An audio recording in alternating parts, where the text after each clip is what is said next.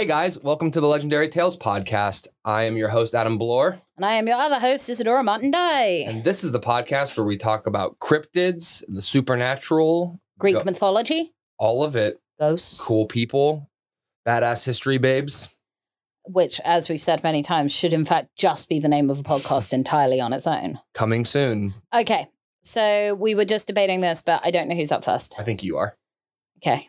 I know you probably don't want to go first today, but I had to go first last week and I didn't want to go first last week. All right. So last week, Adam said that he wanted to do something about an ocean beast. Did that still track? Um, I think we were going to do it like a legendary animal, I think I like a like a an animal that has scientific fact as being having mythology based on it. But that sort of went off the rails this week, as these things tend to.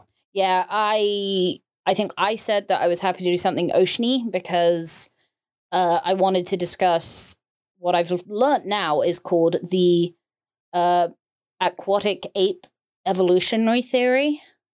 Um, I I just didn't have the brain power to re- wade into evolutionary debates Hmm. this week, so I changed my mind. I then decided to do Poseidon. Yep. And, And then, then- an hour ago, an hour ago, I decided that Poseidon is the second or third most written about god, and that it would require more brain power again than I have this week. yeah, evolution and Poseidon not good for not good for your week. No, it's not been a- really enough for an hour and a half. It's been a long week, and I didn't have the brain power to shrink those down into bite-sized topics. So I kind of you I I am talking about Poseidon, but mainly with his relation to the lost city of Atlantis. Nice. And I'm That's a really underrated animated movie. Just like for the record, if anyone disagrees with me, you can fight me. But I think it's I don't disagree. I remember that. underrated. Okay, maybe we'll watch it. We should. I should have watched it for real research. Very accurate, 110% accurate research. All right, so my sources come from the usual like history.com, Wikipedia, but they also come from uh, an article written by Benjamin Radford, who wrote for wrote an article called "The Lost City of Atlantis: Fact and Fable" from the website Mysterious and Unexplained, and from another website called Historic Mysteries. And I have, I swear to God, copied word for word some of the things those four people have said. That's fair. So I decided to break it down because there's kind of four interesting schools of thought slash not schools of thought, but interesting legends. Mhm. Um, all of them with Atlantis as the theme, and there are some common themes that run through them, but there's some decidedly different things.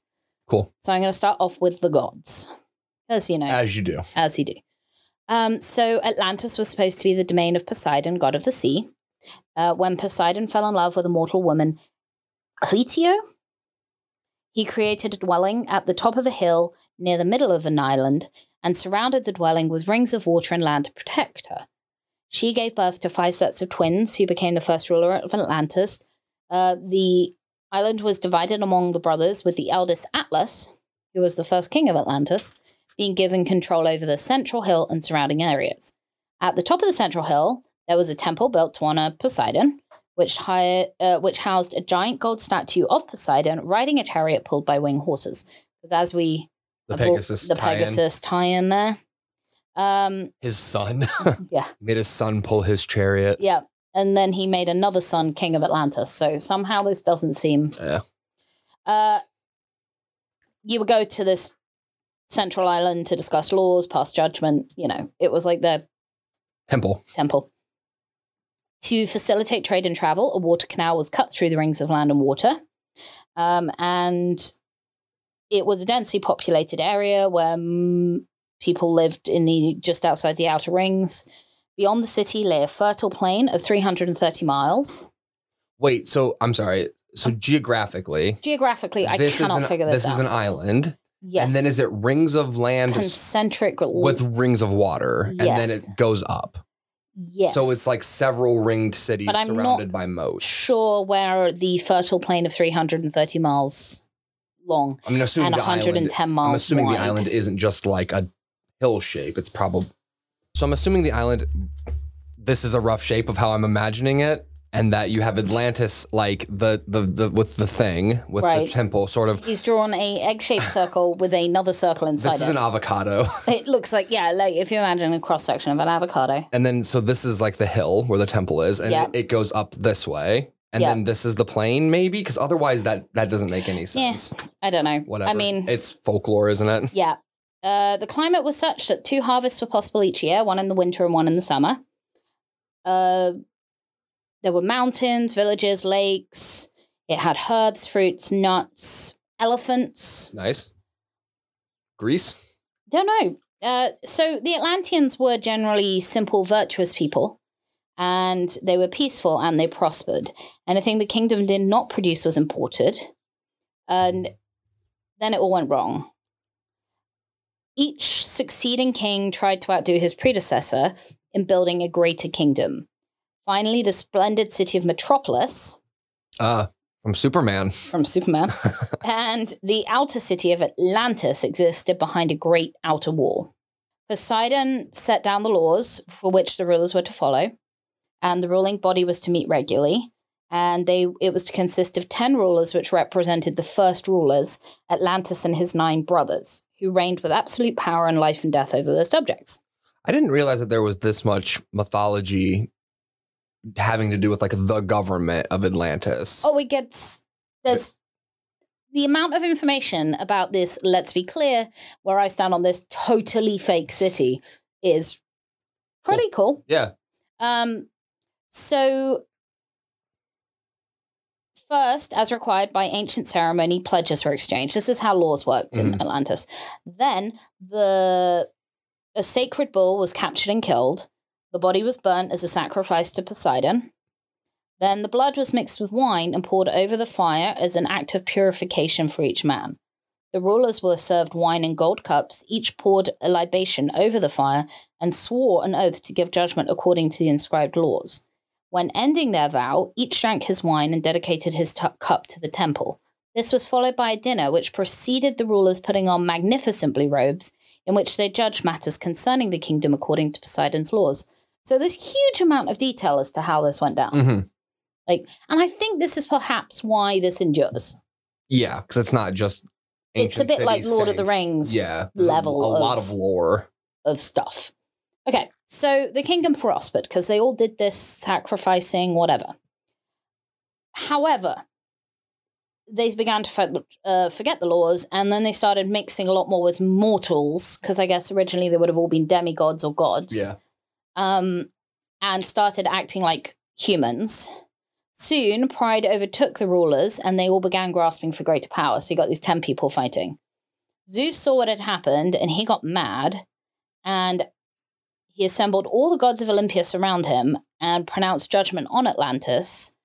And just before he, um, and when Zeus saw the immorality of the Atlanteans, they basically swallowed the island whole Oh, and it disappeared. yeah. So this is kind of God's like wiping uh, Right. Noah It's, it's the 40 days, 40 nights. uh-huh, of just- rain. Quickly. Yeah. Yeah, instantaneously. Yeah. Okay. So this is the idea is that this was like Sodom and Gomorrah. Yeah. It's the, it's, yeah, it's reset Yeah, reset time on Atlantis. They could not handle being. this paradise that they'd been given. Yeah. So that's the kind of God Mhm. version of it, which it was very much Poseidon's domain. It was his city. It got corrupted by mortals, so they had to Sink it. sink it. All right, now let's talk about true, Big air quotes. big air quotes, Massive. Atlantis, which is from Plato. Cool. So Plato said that Atlantis existed about 90,000 years, uh, 99,000 years before his own time. Okay. Based And- on some evidence, I'm hoping. his the, the story was passed down by poets priests we're going to get into like ancient egypt was thoroughly involved in this particular legend but i'm going to tell you first of all what plato said about atlantis in timaeus one of his writings Mhm. okay i am going to quote from plato here and i have not read this out loud so i'm really sorry That's fine. it's not a poem It shouldn't be too hard to get through. It's only Plato. and it's not a poem. okay. For it is related in our records how once upon a time your state stayed the coursing of a mighty host, which, starting from a distant point in the Atlantic Ocean, was insolently advancing to attack the whole of Europe and Asia to boot. For the ocean, there was at that time navigatable. Navigable? For in front of the mouth, which you gods, which you Greeks call the Pillar of Hercules, there lay an island which was larger than Libya and Asia together, and it was possible for the travelers of that time to cross from it to other islands, and from the islands to the whole of the continent over against them, which encompasses that ver- veritable ocean. All that we have here lying within the mouth of which we speak, it is evidently a haven for having a narrow entrance but that yonder is a real ocean, and the land surrounding it, it may most rightly be called, in the fullest and truest sense, a continent.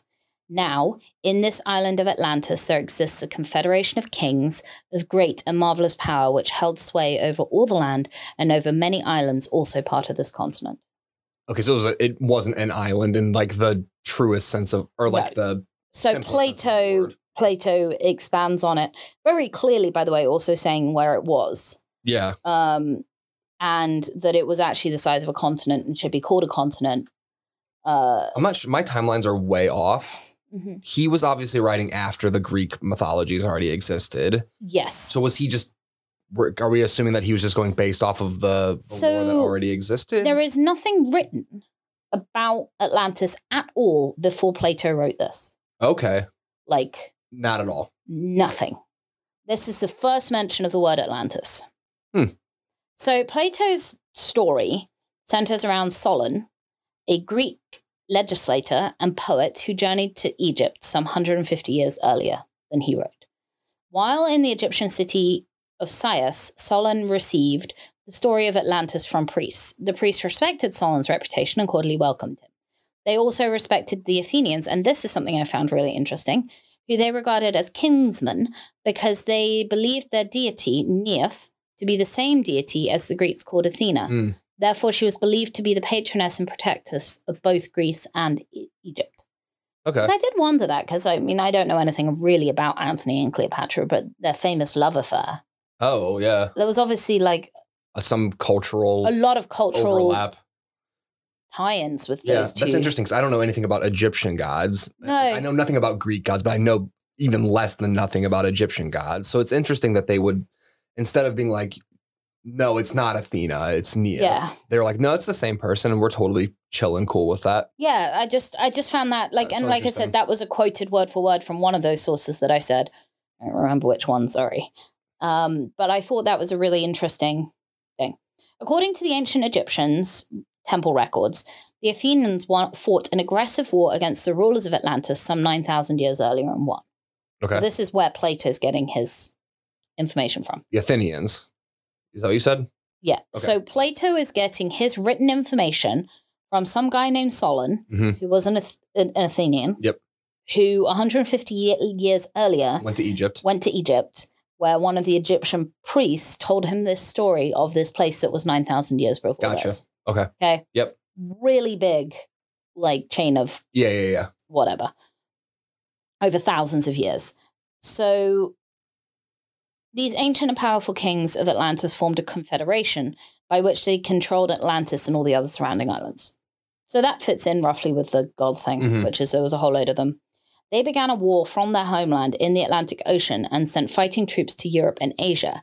Against this attack of the men, the Athenians formed a coalition from all over Greece to halt it.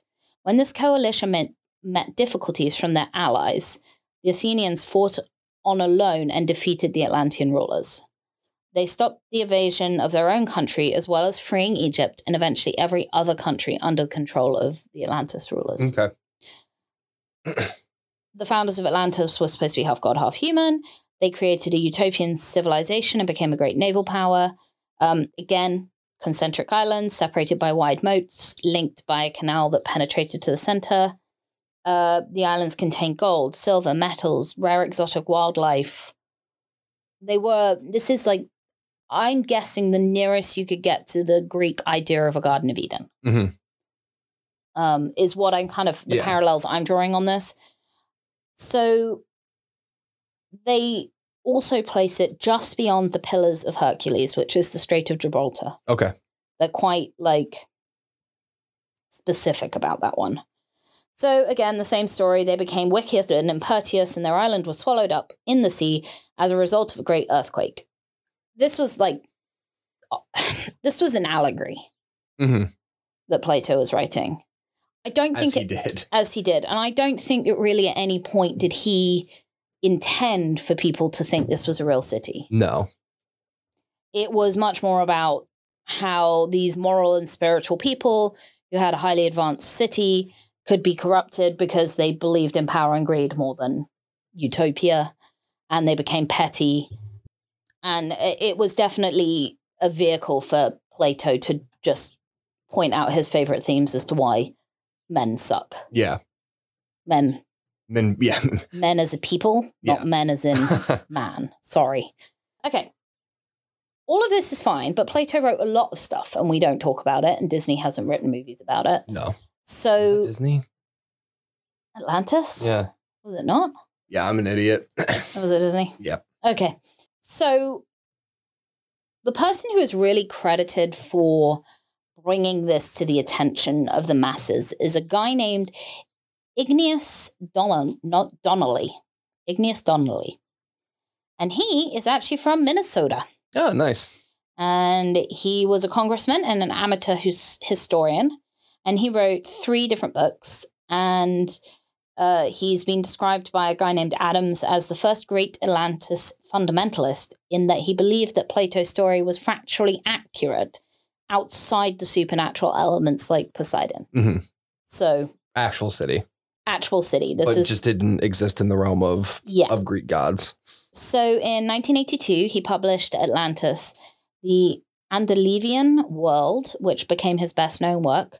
It details theories concerning the mystical lost con- continent of Atlantis, and it sold very, very well. And it became a feature of popular literature in the 20th century. He suggested that it had been destroyed during the same event as the Great Flood in the Bible. So he was Ah. mixing Interesting. religions here, I guess, a bit. hmm Or probably he was Christian. Yep. Didn't believe in Greek gods, so You have to tie it in somehow. put it into the Bible's thing. And he cited research on the ancient Mayan civilization by Charles Étienne Brasseur de Bourg and baby and Augusta Le Plongeon. Mm. Um, claiming that yeah, claiming that it had been the place of common origin of the ancient civilizations in Africa. He also thought that it could have been the home of the original Aryan race. Okay. I thought they came from the Cau- mountains of Caucasus, though. Well, we know that now. Oh, when did you write this book? Um, eighteen. Never mind. 1882. Never mind. Okay. No, this is this is so he kind of took Atlantis as a concept that we would or that the Greeks would have seen as Atlantis and then turned it into what the Westerners would have seen or like the Victorians would have seen as Atlantis. Okay. So it became much more and to be honest, he just did what Plato did. He bastardized it to be a modern al- allegory, Right. um, but fitting in with the Christian faith. hmm I decided to do a little research on Donnelly because he sounded like an interesting human. And in the past, when we have failed to do research on interesting humans, They have been interesting. they have been fascinatingly interesting. He was not. Is that all he did in his entire life? No, he published two more books. One was called Ragnarok, The Age of Fire and Gravel, in Mhm. which he expounded his belief that the flood, as well as the destruction of Atlantis and the extinction of the mammoth, had been brought on by a near, colli- colli- a near collision of the Earth with a massive comet. Um, and it seems to have sold well and influenced Emmanuel Velikovsky's controversial ideas half a century later. I don't know who that was, didn't get into it. Yeah. He was probably the interesting one. Yeah. In 1988, he published. I'm an- sorry. In 1988, Yes. his first book came out in 1882, 1888. and then he wrote a book in 1983. No, 1982. In first, no, 80, 1880s. This is all the 1880s. Gotcha. And then a Okay. 100 years later, he wrote a book. No. No, that was in 1882. Was when he published the book on Atlantis. yes. And then when did this book come out? 1888. Gotcha. You said 1988. I am dyslexic AF. I was just like, that is impossible. Yes. So I did find one really interesting thing is that in 1888 he published The Great Cryptogram, Hmm. in which he proposed that Shakespeare's plays had been written by Francis Bacon, an idea that was popular during the late 19th and early 20th century, and helped he helped popularize that idea. Mhm. And that is still an idea that people Have. have. He traveled to England to arrange the English publication of his book, and they basically said it was total crap and it was a complete failure. He wasn't allowed to publish his book in England and he was discredited. Uh, less skeptical writers elaborated on Donnelly's theory, adding their own opinions and speculations. These included the mystic Madame Balfast in her 1880 book, The Secret Doctrine, and famous psychic Egde Cayence in the 1920s.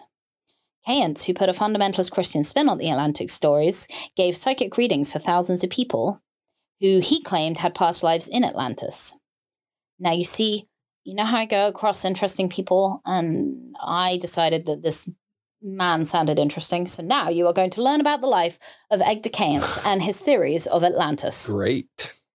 He is considered one of the most prolific prophets in modern history and is often compared to Nostradamus.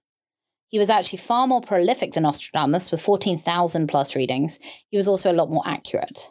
He gave mostly psychic readings to people that were in great difficulty or suffering. He never asked for money and he never took advantage of them. By the way, wherever I got this information from, obviously we're really pro this dude. However, besides offering readings, he also prophesied about world events and past futures.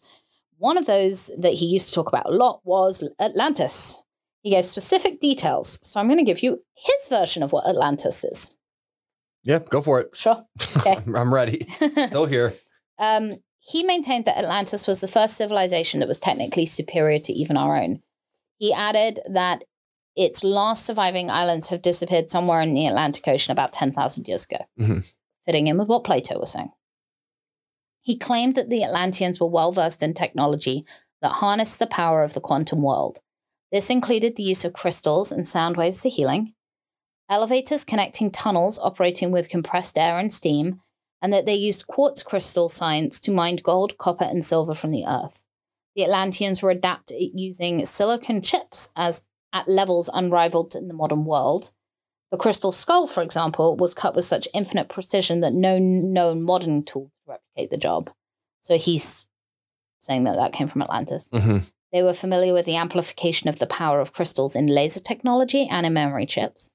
They also made extensive use of mass mental te- telepathy, psychokinesis, and astral projection into the fourth dimension of consciousness. By the way, he was saying this in the 1920s, I believe. Yeah. Nuts. Uh, he said that the people of Atlantis had constructed giant like laser crystals for power plants and that they were responsible for the second, dis- those power plants were responsible for the second destruction of the island. He blamed the final destruction on the disintegration of their culture and on greed and lust. Guys, theme on everything greed, lust, bad, you will end up drowned. Two parties fought for control of the Atlanteans in its final day. The children of the law of one who wanted to return to the spiritual stewardship of the land based on natural laws, and the other group, the son of sons of Belial, Belial wanted to exploit natural resources for material gain. hmm The chief focus of this conflict was a third class of dull, half awake subhumans that the sons of Belial used for slave labor.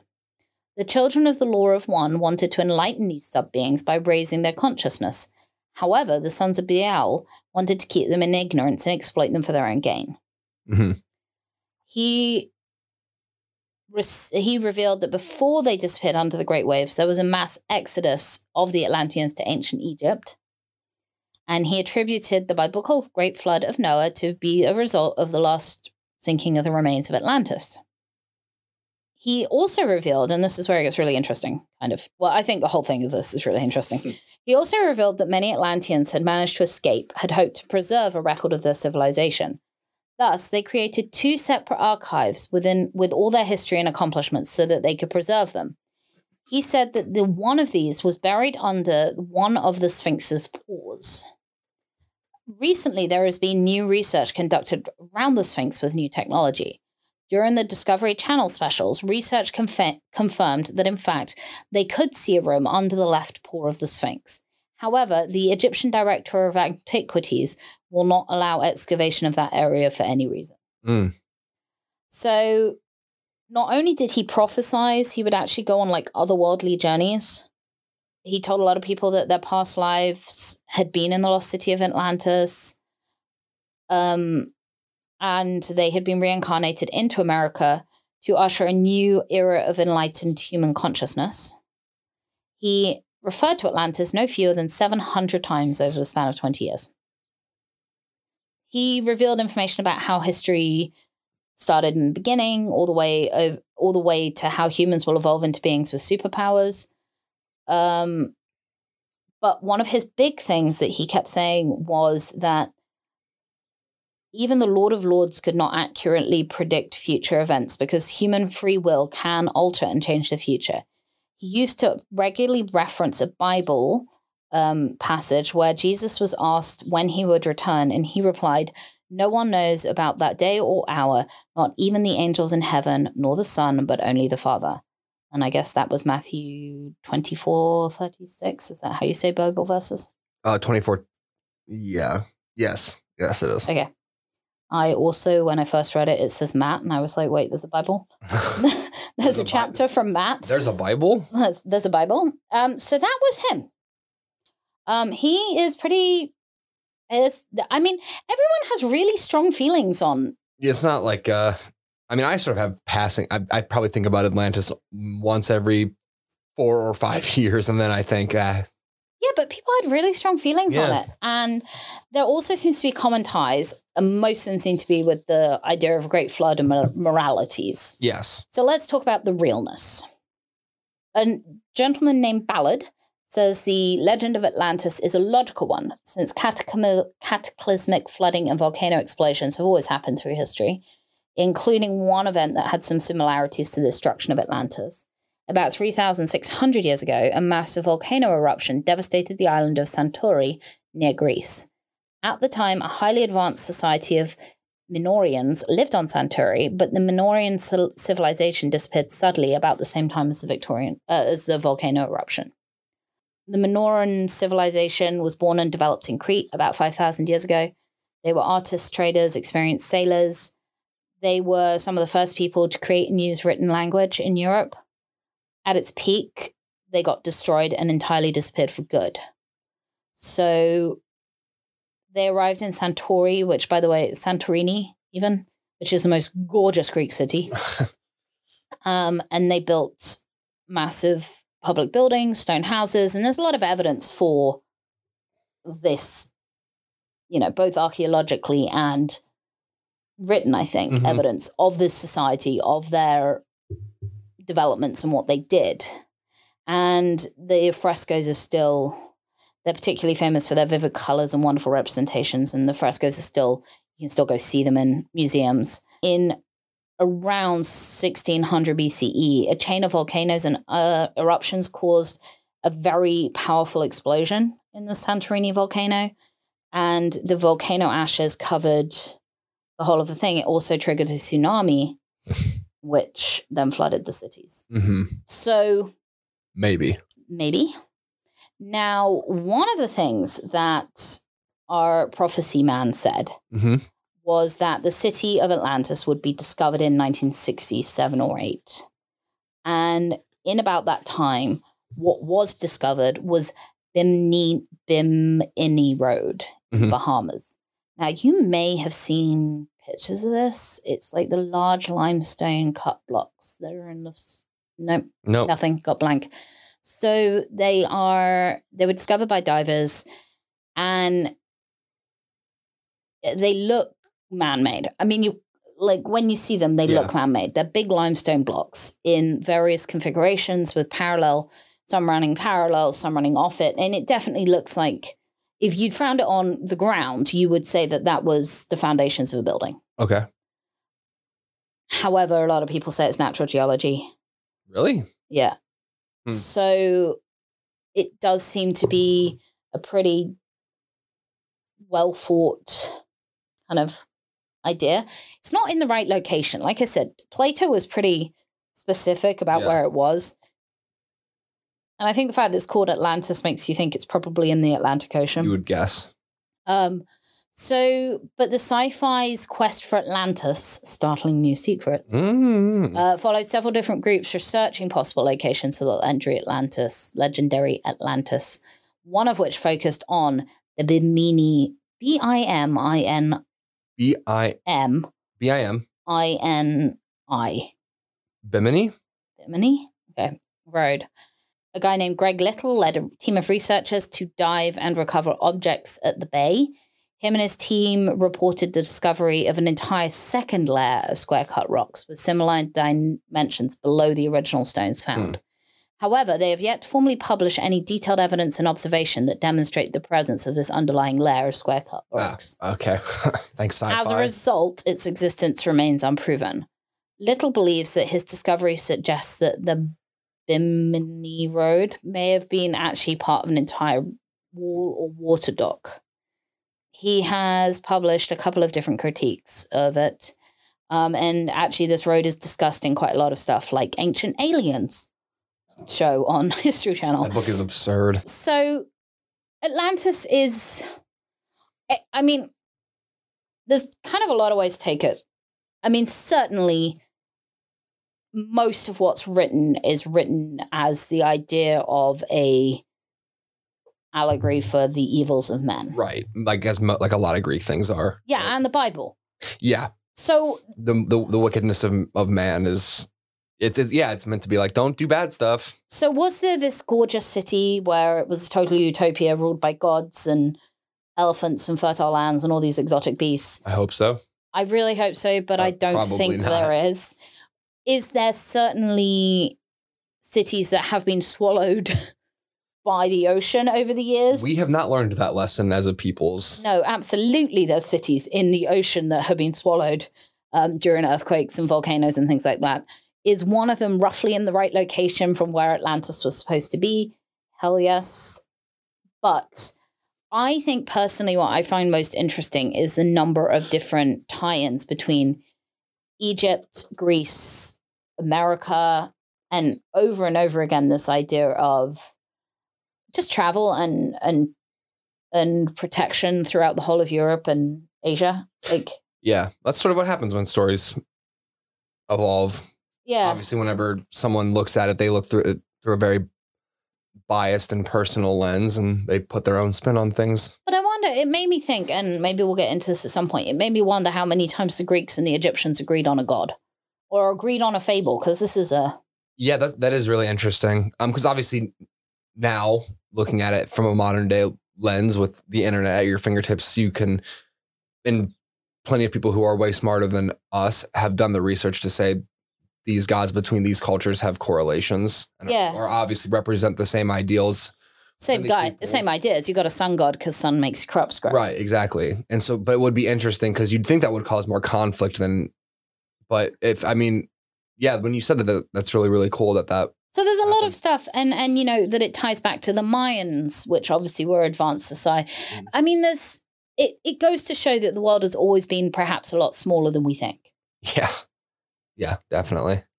I am quite amazed whenever I do these researches and whenever I get into some of these Greek myths. hmm Um, and by the way, st- like I know you guys are really interested in Greek myths, so it's kind of fun because I see that the ones where we discuss Greek mythology always do a little better than maybe other stuff. Um, but it is always fun when you discuss Greek myths to understand that maybe the Mayans and the Egyptians were all having the same.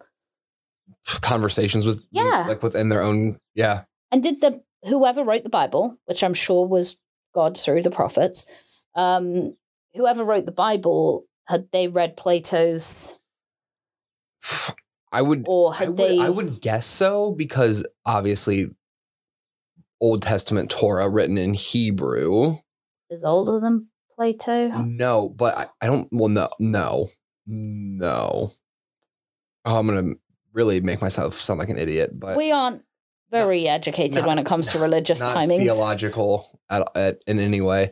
But I would I would guess that, assuming that that book was written in that area, the the legends would have.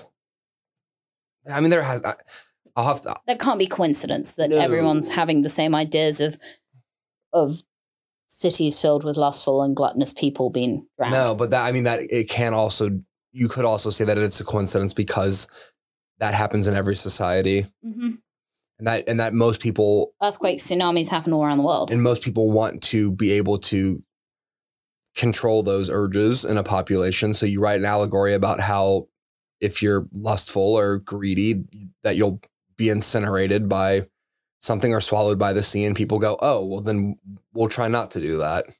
Yep. So it's hard to say. All right. What do you got for us? So I didn't do anything like that. Okay. That's what makes this podcast so interesting. He's stretching. He's warming up. Obviously, we're in for a treat right Oh, now. my back hurts so bad. Okay. So I've been playing a lot of Animal Crossing. um, as Isadora knows, uh, the bane of of most hours of my day, for good reason. Guys, this is why we need this podcast to take off. Adam needs a job. I, I need I need something to occupy my time that isn't a video game, that isn't a fake life. Um, and you can fish in that game, and there's a fish that you can catch in that game that I was very interested in in looking at, and I sort of went on a deep dive of of real life sea serpents. Yay! Um, Kind of ties on from our Nessie. Yes. Um, I didn't know this. This is something that I learned. I, I was going to bring it up later, but I think it's probably better to bring it up now. Is America obviously has so there's a the the sea serpent of I don't talk about this specifically, but it's this great sea serpent of Casco Bay in Maine. And her name is Cassie, and she's like American Nessie. And people go to Maine and they sit on the bay and they look out over into the ocean. And whenever something moves, they just scream evidence at the water because they really want to prove that this creature exists Cool. I like it. so this sort of uh, this sort of research that I did was partly because of a video game, but also partly because I think the ocean is very, very interesting. You're also terrified I'm of also the ocean. terrified of things that are underwater. So this this was sort of me hoping that maybe I could get over my fear of the deepest parts of the ocean, and it didn't work. it's still terrifying, especially when you consider. Because I was telling Dora this that 95 percent of our oceans are undiscovered. So I also learned through a little bit through one of these articles that I was reading is that there's actually a cryptozoology museum in Maine. Which, if we were still living in the states, I'd be like, let's take a road trip to Maine. And I've never been to Maine. it's beautiful. It's one of my favorite places. Cool. I have lots of favorite places. You do. Adam wants to live in every country he's ever heard of, even though he's not been to any of them. Yeah, well, not forever, just for like a year. Okay. Yeah, so that was that was a little bit interesting. I would like to, at this point, thank the sources that I use. Referencing. Yes, because these weren't just nameless people on a Wikipedia article. Um, so Spencer Alexander McDaniel wrote an article for the Tales of Times Forgotten, which I will reference in a bit. It's a Pliny the Elder reference because you got to have one per episode. Yeah, we referenced him just in case he comes back and gets really mad at us. Chelsea Steinauer Scudder wrote the article, The Great Sea Serpent of Casco Bay, and she does a really great dive into why modern sea serpent tales still exist. Cool. And also Stephanie Hall, who wrote an article called The Great American Sea Serpent. And that's where most of my information comes from. And she basically just says, we have a lot of references to sea serpents and American, European sea traveling culture stuff. And it's probably based on a real animal. Well done, Stephanie Hall, for teaching Adam about fish. Thank you all very much. And now I'm going to read a Bible verse. I'm sorry, do you want to reference who wrote that too? uh Job. it makes the depths churn like a bean. It makes the depths churn like a boiling cauldron and stirs up the sea like a pot of ointment. It leaves a glistening wake behind it. One would think the deep had white hair. Nothing on earth is its equal, a creature without fear. It looks down on all who are haughty. It is king over all who are proud. That is reference to Leviathan, from the Bible. And what I found very interesting, and this is another little reference, is the Bible references two massive creatures. If you Mhm. know anything about the Bible, the Leviathan, don't. Leviathan and Behemoth. I know about Supernatural, and they talk about the yeah, the Leviathan and that. Now, the references in the Bible to Leviathan are way cooler than how the show portrays the creature. I trust you on that. so so reference to Leviathan and Behemoth, and Behemoth is a giant land monster, Leviathan is a big sea monster. In later Jewish references to Leviathan say that God created a male and female Leviathan because God created everything. And then in some period of judgment, killed the female so they wouldn't be able to breed. and then reserves her flesh for the celebration of the second coming of Jesus. So when when Jesus comes back as Messiah to save us all from our wicked ways, we're gonna be eating Leviathan flesh, I guess. I guess. I'm probably not going to be. No, I that. won't be either. So that if someone could save some I'm not going to be the- invited on the side, that would be really, really great. But yeah, so we've had giant ancient sea animal stories forever. Every religion, every culture has them. Uh, the Leviathan in Christianity and Judaism. There's Lotan, which was a reference to the the Canaanites. Um, in Mesopotamian religion, Tiamat, the goddess of chaos and the ocean, was slain by Marduk. In Hinduism, you have Vritra, who was another dragon slain by Indra, and then the Nords had Jormungandr slain by Thor. That's a little bit; those are claimed to be a little bit different because they're sort of world serpents who are slain by a hero, but it's big, big thing living in the water. Probably Big big has some tie into the fact that the ocean is so big, so unknown, so mysterious. We've so scary when you're at him. always been afraid of it. All right. Well, we do see a, an early reference to uh, Leviathans as well uh, in Pliny the Elder's writings, who writes some very interesting things. Specifically, during the reign of Emperor Tiberius, an embassy was sent and they claimed to have heard Triton out in the ocean playing a conch. I, would desperately like to know what this actually was. I'm sure it was wind whistling through a cave or something, but it is interesting to read this sort of stuff. Also, during the reign of Tiberius, I believe it mm-hmm. was Tiberius. Oh, the sea retreated and it revealed what they describe as a quote unquote horrifying menagerie of bones. Ooh. Uh, the corpses of many fantastical creatures, such as sea elephants and sea rams, which were anatomically identical to their land variants but covered in scales. So, what probably was more likely that the animals, if the, the sea did retreat this much, the animals went into the sea and drowned and then got covered with some sea gunk. Okay. Or else they were from Atlantis. Maybe, maybe. Uh, Probably not, though. Okay. And then during the reign of Augustus, he was informed that a multitude of mermaid corpses washed up on the beaches of Gaul, and they were singing songs of mourning before they died. So corpses didn't wash up. Live mermaids. yeah, but up. they became corpses very yeah, yeah, they became corpses very Okay. quickly afterward. What's Sorry, interesting about what's interesting about this is again they reference the anatomy of these Okay. of these creatures and says that they appear as they do in artwork, which would be upper body human, lower body fish. This person was like, no, they're all fish. They're all covered in scales. So I'm assuming they were just really big fish. I try Okay. I try I I am probably trying to over rationalize things that don't need to be. That's just how my brain works. Okay. So Mm. anatomically, they look just like fish. Yes. So, So probably just so they were probably just fish. Okay. So that's actually like a first reference to to That's interesting because I was going to do whenever we do, um, whenever I feel brave enough to tackle the theory of evolution, the sea apes. see aquatic apes and that discovery thing about how dolphins and mermaids are related is definitely going to be a topic. We're gonna crack the code. Uh-huh. We're gonna crack the evolutionary code. And then finally, uh Marcus Scaurus okay. was some sort of purveyor of big sea bones. And he claimed to display the bones of Cetus.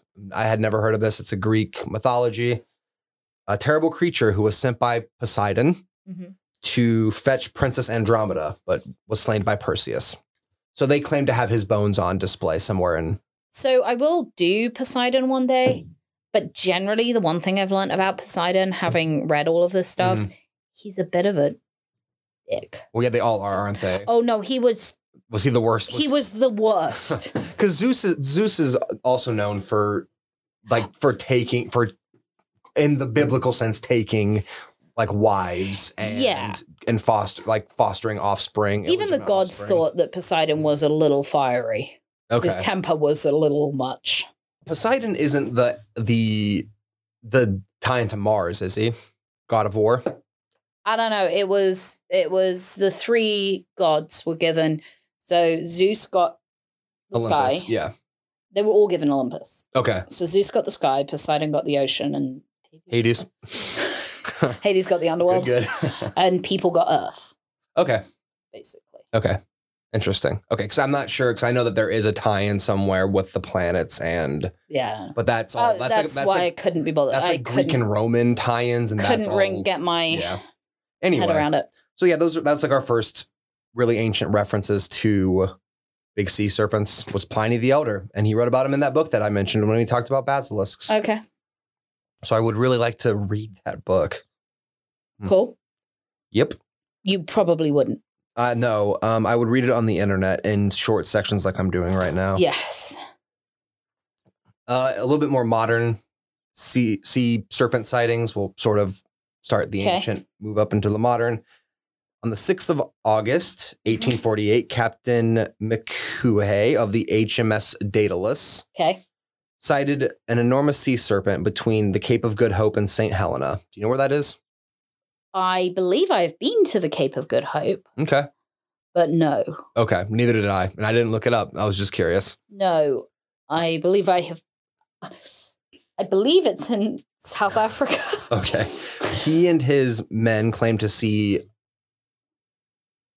they call it a sea serpent, but they they described it as being more lizard-like, Okay. with four feet of its body sticking out of the ocean, and then they presumed that it would have 18 feet below the surface. You're talking about 22 feet. Um, I don't know where they got the 18 feet below surface. They just said that that's Maybe it.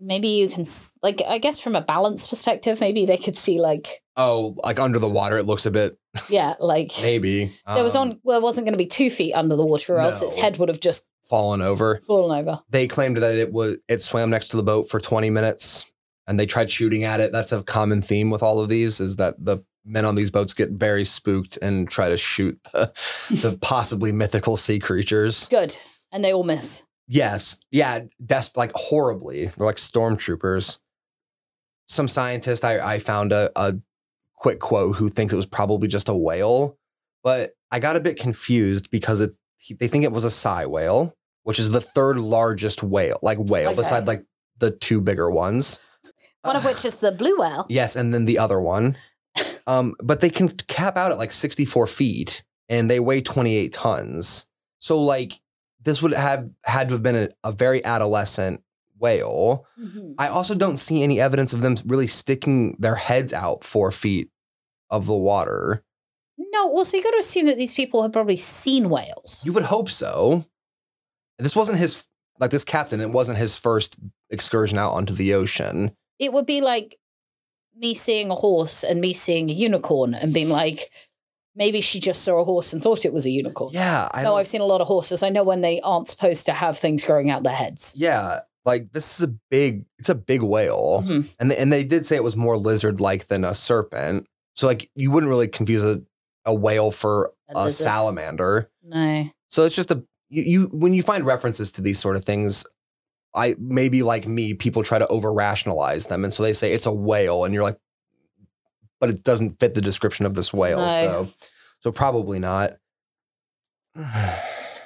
Adam's notes. they are a mess They look better than sometimes. do they because they're half interrupted here because you wrote a chinese order on them And so uh, this is the the first reference that that I found.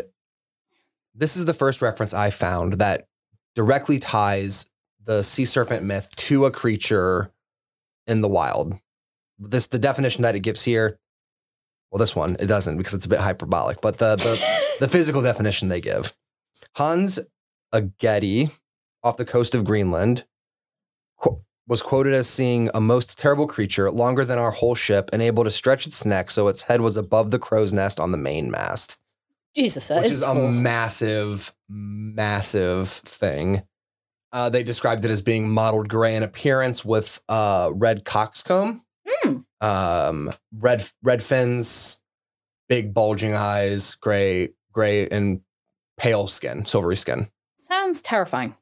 They're actually kind of cute when you see them in real life. They're sort of they're sort of goofy looking things. Oh wait, this is the real life thing. This is a real thing. Th- Okay. It wasn't this big. This is obviously very much like Okay. he.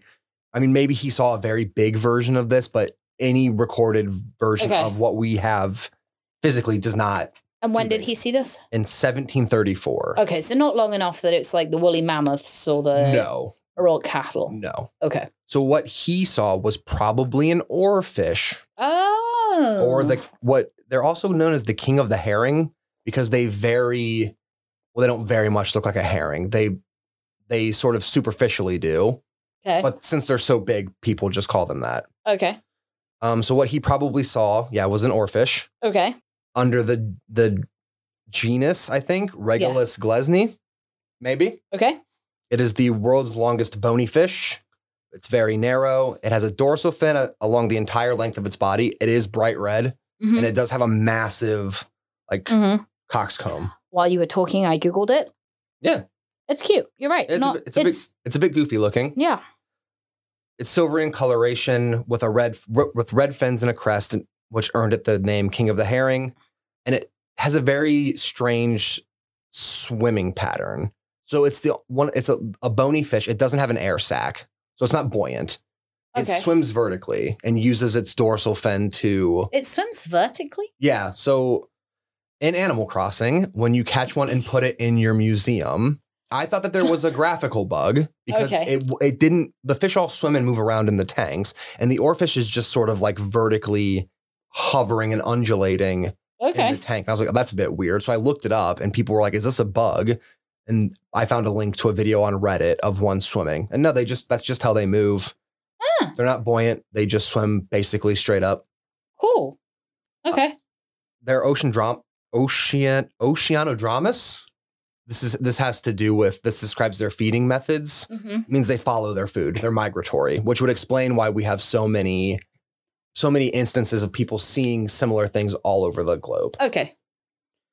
They mostly live in the pelagic zone, which is just the open sea. That's like the biggest part when you look at like a diagram of the ocean from the side, like Yeah. a cross section. The pelagic zone is just the sea. Uh, but they also live in the mesopelagic zone, which is the twilight zone, which begins at 1% of incident light Okay. entering the ocean and ends at zero. So they're, they are like deep water, Okay. which is, they're not super common Okay. out and about. They have been recorded as far as 3,000 feet below the surface of the ocean. Okay.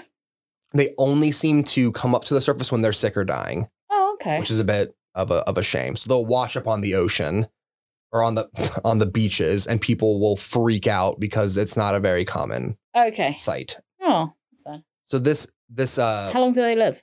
I don't know. Okay. Um but they can be very big. The the longest recorded length of one is 26 feet. Wow. Um but people have reported 36 to 56 Okay. footers, but they're they've never been captured or Yeah. photographed. Um, max weight is 600 pounds. okay. Not massive, they're not huge, not like the size of a whale, but given their appearance, Unusual. obviously inspired many, many Yeah. sea serpent stories. Their habit of washing up on beaches as they're dying earned them the messenger from the sea god's palace in Japan, where they were thought to be harbingers of earthquakes and tsunamis. Is there any evidence to that? So they're very they being that low, Yeah. that deep in the ocean, they are more sensitive to Seismic. to seismic activity. And there is there are instances of them washing up on the beaches before or at like before a tsunami, but not before every tsunami or every Okay. earthquake. So evidence is limited. It's currently considered that it's just a coincidence if they Mhm. do. And I found uh, some some very interesting news articles that were archived from from American newspapers Cool. concerning these concerning these creatures. And I'm actually going to pull up some pictures now for you to look at.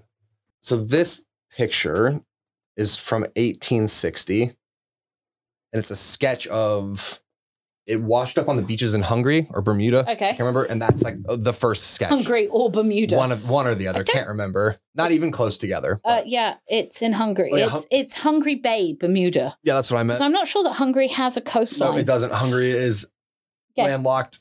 Okay, thank you. Um, but yeah, that's the first sort of sketch of it. Okay. We'll throw it up in the show notes and on the Instagram. Yeah, you will. Yeah, I will. Um, Moving over. and if um, you move over to the left, I think left or right, either one. I'm gonna go over both of them. Okay, so this is the art newspaper article. Yeah. So is that monsters of the sea? No, it's Yeah. Or no, that's a 16, 16 foot foot long, long. monster of the deep captured alive. This explains uh, sea serpent yarns. Yeah. This article was published in the the Los Angeles Herald on Sunday, October the 17th, 1897. Okay. One of these creatures, 16 feet long, 17 inches in diameter, and six inches wide, washed up on a beach in Cape Everard, South Australia. hmm And the lighthouse keeper there saw it washed up on the shore, and he filled a tank with seawater and then shipped it off, which blows my mind for two reasons. One, he either had one of these tanks just lying around, To fit something To that's fit- 16 foot long Yep. or that he built one. before it died. Yes. So very strange. So- It, it honestly makes me think of that Harry Styles song.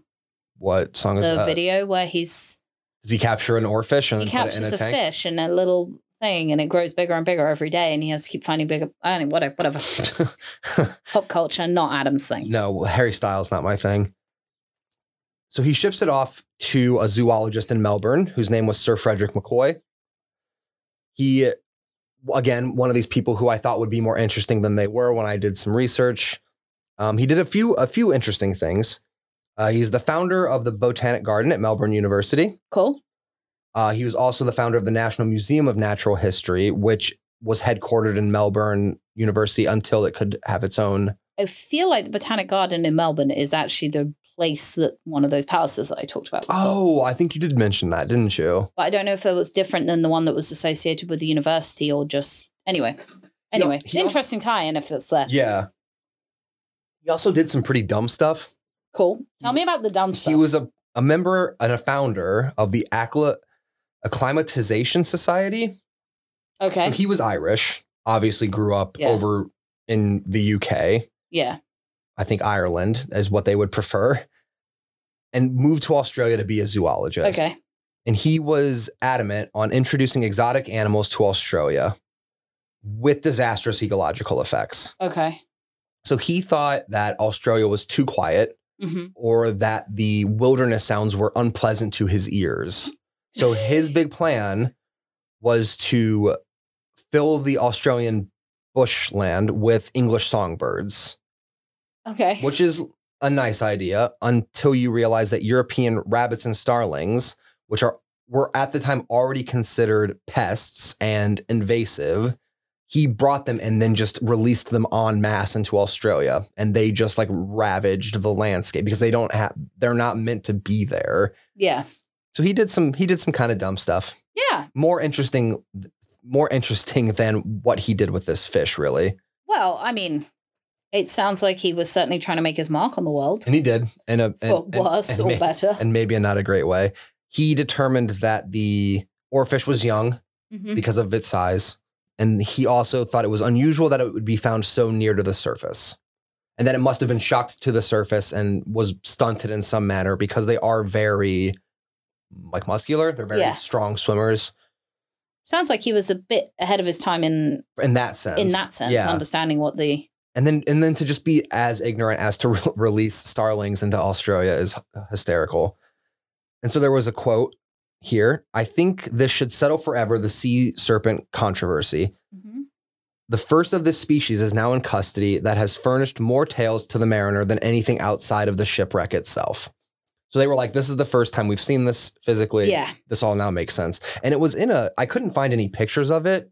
Um, Okay. I don't think there, I don't think photography was a thing in 1897. No, that, that's why that's everything's hand drawn. Yeah. I don't know. It might have been. Okay. Um, It, it- didn't last long and though, we went to the Berlin Aquarium. But didn't eh, live long. I don't know. I couldn't find anything Oh, of it outside of that. I'm assuming it just stayed there for a Yeah. bit. And then the second article I found the sea serpent is a fact. Monsters of the sea now recognized as actualities. The Washington Times, April 24th, 1904. And that's DC, Yeah. Washington, DC, because this focuses quite a bit on the Smithsonian, Okay. who recognized what they called the Megophias megophias as the first real sea serpent Okay. Based on the writings of Emil G. Racoviță, who was a Romanian zoologist, who published a book of a book on the sightings of a French gunboat, the Avalanche, and its captain. who, while out patrolling, saw two sea serpents and they swam. They swam by their boat and they were like, "That's sea serpents. Better shoot our guns at it." 'Kay. Missed. And then they swam away. They saw the red manes, the gray mottled Oh, okay. uh, appearance under the the sea, and they moved on a vertical plane. So again, you have a, this. I think this might be the first instance of them actually being seen swimming. And this was off the coast of Tonkin, North Vietnam. And then nine days later, they surfaced again are near another ship with the same crew members. So you- you have two instances of them very. You have two instances very close by where they Yeah, they're okay. seen. And I'm wondering, I didn't look into this, if there maybe was some seismic activity Yeah. um, And which that sent them. Sent them up to the Yeah. surface. Well, I'm assuming at a lot of these points they weren't tracking deep sea seismic no, activity. they wouldn't. Have, they wouldn't have been able To to. know as I think maybe in the early 1900s they were starting to like Yeah. get that idea, and they they tried to photograph the animals, but in 1904, setting up a camera takes like 15 minutes, and yeah. by that time they had already disappeared. Are there any photos of them like recently swimming Yes. beside boats? So there there are two very um and I'll just show them to you once we're finished with this or whatever. But there's footage of it swimming in its in the mesopelagic zone. Okay. So you can, and you can sort of see it. It's just like a infrared not infrared because it's a cold-blooded creature, but whatever the equivalent is and you can see it swimming up. And then there's there, there's a video of one that actually washed up on a beach and it was still alive. And the people like on the beach hoist it off of the beach and shove it back into the ocean. And there's footage of it swimming under some guy's kayak, and it's like three inches from his foot, Okay. and it's it's like twelve feet long. It's really really cool. Okay. So there is there are. I mean, I don't, I don't at all deny the fact that these fish exist. They obviously Oh, no, do exist. Yeah. But I'm just interested to know if there's any recent footage of them swimming alongside a boat. No, because they wouldn't really. And that's the thing too. Is like what I'm curious about is they al- alongside for them is you'd really only see their head, Yeah. and they'd kind of move this way. Yeah. and it would be very strange and sort of but yeah so that's sort of them It's- Funnily enough, they didn't come up at all in my Nessie thing.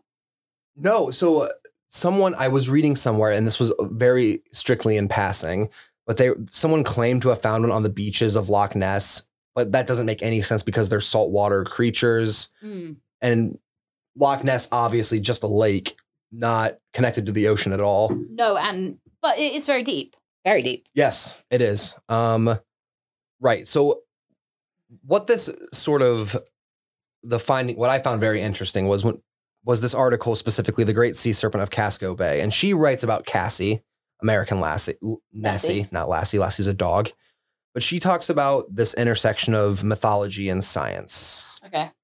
um, where and what place modern sea serpent tales have in society, because as you know we become more science like more proficient in research and science and and things like this creature appear the mythos sort of unwrite themselves. You know because it just it's just an oarfish right? And it was probably only 26 feet long. It probably wasn't 126 feet long. Although i mean to be fair that deep in the ocean there might be some massive oarfish down there that just aren't coming to the surface because they're they're just they just aren't affected by seismic activity Yeah, and, and, then they're dying and they might not be floating to the surface because they don't have air sacs any they don't have airbags so they wouldn't float to the surface yeah, and honestly, uh, creatures changed in size. yeah and so she what so th- she sort of posits that so she she talks about this intersection of mythology and science like i said and she she i think this is her quote i don't know if she quote was pulled this quote from somebody else Okay. Your created world is only a fraction of what is here. Do not bury all of your fears. Do not sacrifice the inexplicable. It is in you as it is in us. And It's very philosophical. right, which is funny to think when it you you you attribute people who are like cryptozoologists are usually a bit nutty, like the people who live in Point Pleasant and think Mothman is real, sort of aren't given a lot of credence. I think, like in the in the scientific community, they're just sort of like written off as Yeah. but we're here to give them a voice and maybe very seriously give them a voice. I just Look, think, I we- this honestly, like the person that was hunting Nessie, as we discovered last time, can't remember his name at all. Mm. But as we discovered when we looked into him a little bit, he's a legit scientist. Like he, Yeah. So, and that's the thing. So, is she she sort of said that these mythologies are still so important to people, and they're still important and the fact that they can be proven to be true. Yeah. So you you have the oarfish explaining the sea monster thing, maybe, and then now people in Maine are saying, well, now we can finally prove that Cassie is real, or people in Scotland who are like, well, we can prove that Nessie is real. it is interesting that we've talked a lot about cryptids, and generally it seems that ocean ones, I think we both feel could be a lot more reality than any of the other ones we've talked right about. especially considering like uh, like the numbers are just Yeah. like astronomical the ocean is huge and the fact that we've only explored 5% of it and probably even in our lifetime we won't get to the very bottom of the ocean Yeah. we won't have that technology or like we won't be able to do it Yeah. so there is still a large part of of the planet that is just a complete mystery yeah. which is horrifying and i hate it And it gives Adam nightmares at night. gives me the shivers Well, I'm very proud of you for addressing something that terrified you. Yeah, and I'm still scared, and I'm gonna tear these notes out and burn them in a sacrificial way to make my fears go away. Yeah, the oarfish still exists though. Yeah, and it's I mean it's a fun, cute thing. It's not it's not like that. What's the really terrible one with like the really long pointy teeth? Is it like the are those the anglerfish? Oh yeah, Those are awful. I hate those. they're awful looking. I don't think they're dangerous. No, yeah, that's true. A lot of them are just like sort of transparent and weird. Yeah. I don't like that. Piranhas eat you though. Piranhas do eat you, and they live in a rivers, Mm-hmm. and they can devour whole cows in minutes. Yep. Yum yum yum. So don't go to the Amazon. All right, what are we doing next week? No idea. No idea. Never know. Um, Leave it a right. mystery. Who cares? sure. They Well, don't- because they- I feel like you've done the last, you've set the last few, That's true. so I think maybe I'll set this one, but I'm not sure what we'll do yet. Um, I think we maybe do a real person, real character. Oh, company. I did say we could do a com- legendary company? company at some point, Okay. Like a business that I'm assuming you already have an idea. No, I don't. Absolutely not. Okay. So I think we'll either do a company or a person again. Because I quite like learning about real people as well as Yeah. Yeah, that's what stuff. that's what I sort of liked. Well, maybe we should do something that's like super like not housed in fact at all at some point. okay. 'Cause I think we tend to Well, Atlantis is It's- stretching. yeah, that's true. That's true. Um All right. Yeah. Um. Okay. we'll figure it out. Stay tuned because next week you'll find out along with us. Yep. thanks All for right. tuning in guys. Uh, rate, review, subscribe. See you next week. Bye. Bye.